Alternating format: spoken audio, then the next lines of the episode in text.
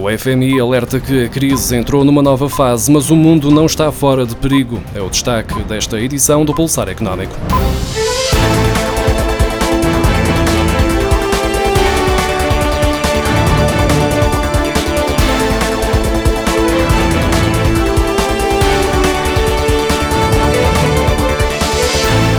A diretora do Fundo Monetário Internacional disse esta quinta-feira que a crise provocada pela pandemia entrou numa nova fase que exige flexibilidade para assegurar uma recuperação sustentável e equitativa, alertando que o mundo não está fora de perigo. No texto publicado num blog, Kristalina Georgieva anunciou as prioridades a manter, ou até mesmo alargar as medidas de proteção social, continuar o investimento público para estimular a economia e aproveitar esta oportunidade única num século para construir um mundo mais justo, mais verde, mais sustentável, mais inteligente e, acima de tudo, mais resistente. A responsável do F M I sublinha que ainda não estamos fora de perigo, alertando que uma segunda vaga global da doença poderá levar a um aumento de perturbações na atividade económica e à instabilidade política. No entanto, há sinais positivos, desde logo os avanços em relação a vacinas e tratamentos, que podem aumentar a confiança e a atividade económica.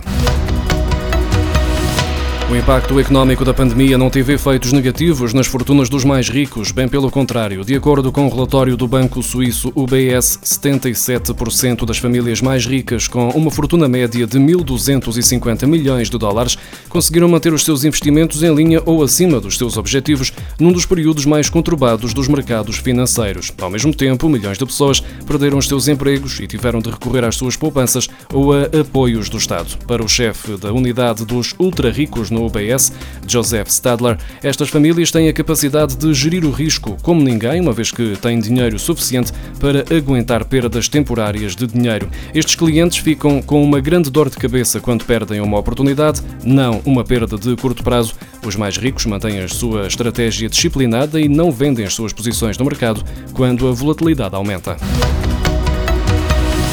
Em plena pandemia, a banca apertou os critérios para a disponibilização de crédito à economia e a perspectiva vai no sentido das medidas restritivas continuarem ao longo deste ano, com a banca a ter particular atenção ao setor imobiliário e da construção, precisamente os setores que na última crise mais pesaram no mal parado da Banca Nacional. As conclusões fazem parte do último inquérito trimestral sobre o mercado de crédito divulgado esta semana pelo Banco de Portugal. As maiores reservas apontadas pela banca no que respeita à concessão de crédito para os setores do imobiliário e construção surge numa altura em que se perspectiva a maior recessão económica dos últimos cem anos a nível global e nacional devido à pandemia. Os bancos querem evitar o regresso daquela que foi uma das maiores ameaças na crise financeira que ocorreu há dez anos. Na altura, o setor do imobiliário e da construção sofreu uma enorme queda, contribuindo em grande medida para os níveis recorde do mal parado dos bancos nacionais. Portugal poderá chegar a dois mil e cem com uma população de apenas cerca de cinco milhões de habitantes, numa altura em que a população mundial também estará em decréscimo, segundo um estudo científico publicado na revista Lancet. Os investigadores estimam que o pico da população mundial, que em dois mil e dezassete era sete mil seiscentos e quarenta milhões de pessoas, será atingido no ano de dois mil e sessenta e quatro, com nove mil setecentos e trinta milhões de habitantes e começará a descer a partir daí, situando-se nos oito mil setecentos e oitenta milhões em dois mil e dezassete.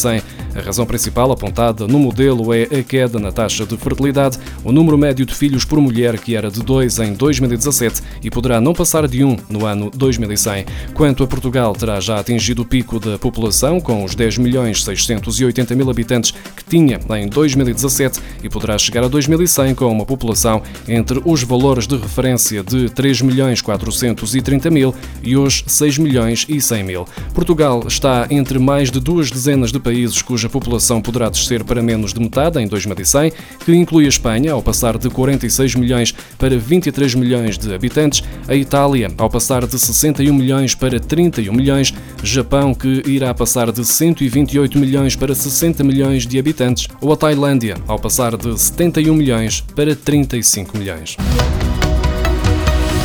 A China tornou-se o primeiro grande país a retomar o crescimento económico desde o início da pandemia de covid dezenove, alcançando uma expansão inesperada de três vírgula dois por cento no segundo trimestre. De acordo com o Gabinete Nacional de Estatísticas Chinês, os dados mostram uma melhoria dramática em relação à contração de seis vírgula oito por cento registada no trimestre anterior, o pior desempenho da economia do país desde mil novecentos e setenta. No entanto, o crescimento alcançado entre abril e junho foi ainda assim no ritmo mais lento desde que a China começou a divulgar dados trimestralmente no início dos anos noventa.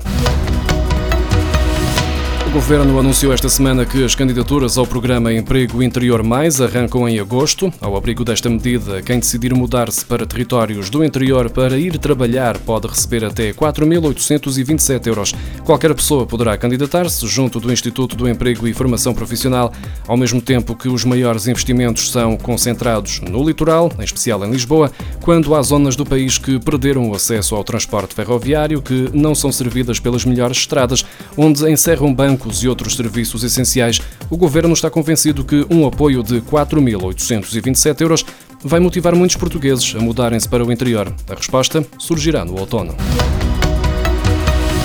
Os trabalhadores que venham a ser abrangidos pelo novo apoio desenhado para suceder ao lay-off simplificado e que por isso vejam os seus horários reduzidos vão receber ainda assim o subsídio de Natal por inteiro. O documento apresentado aos parceiros sociais pelo Ministério do Trabalho indica que os empregadores passam a contar com um apoio da Segurança Social para esse fim, além de avançar a configuração concreta desta nova medida. A partir de agosto, o lay-off simplificado ficará disponível somente para as empresas que mantenham as suas atividades encerradas por imposição legal, como é o caso das discotecas. As restantes passam a ter à disposição três alternativas: ou retomam a normalidade da sua atividade, ou aderem ao lay-off tradicional, ou recorrem ao sucedâneo do lay-off simplificado, o chamado apoio à retoma progressiva. Este último mecanismo já não permitirá suspender os contratos de trabalho, mas possibilitará aos empregadores em crise reduzir os horários dos trabalhadores em função da sua quebra de faturação.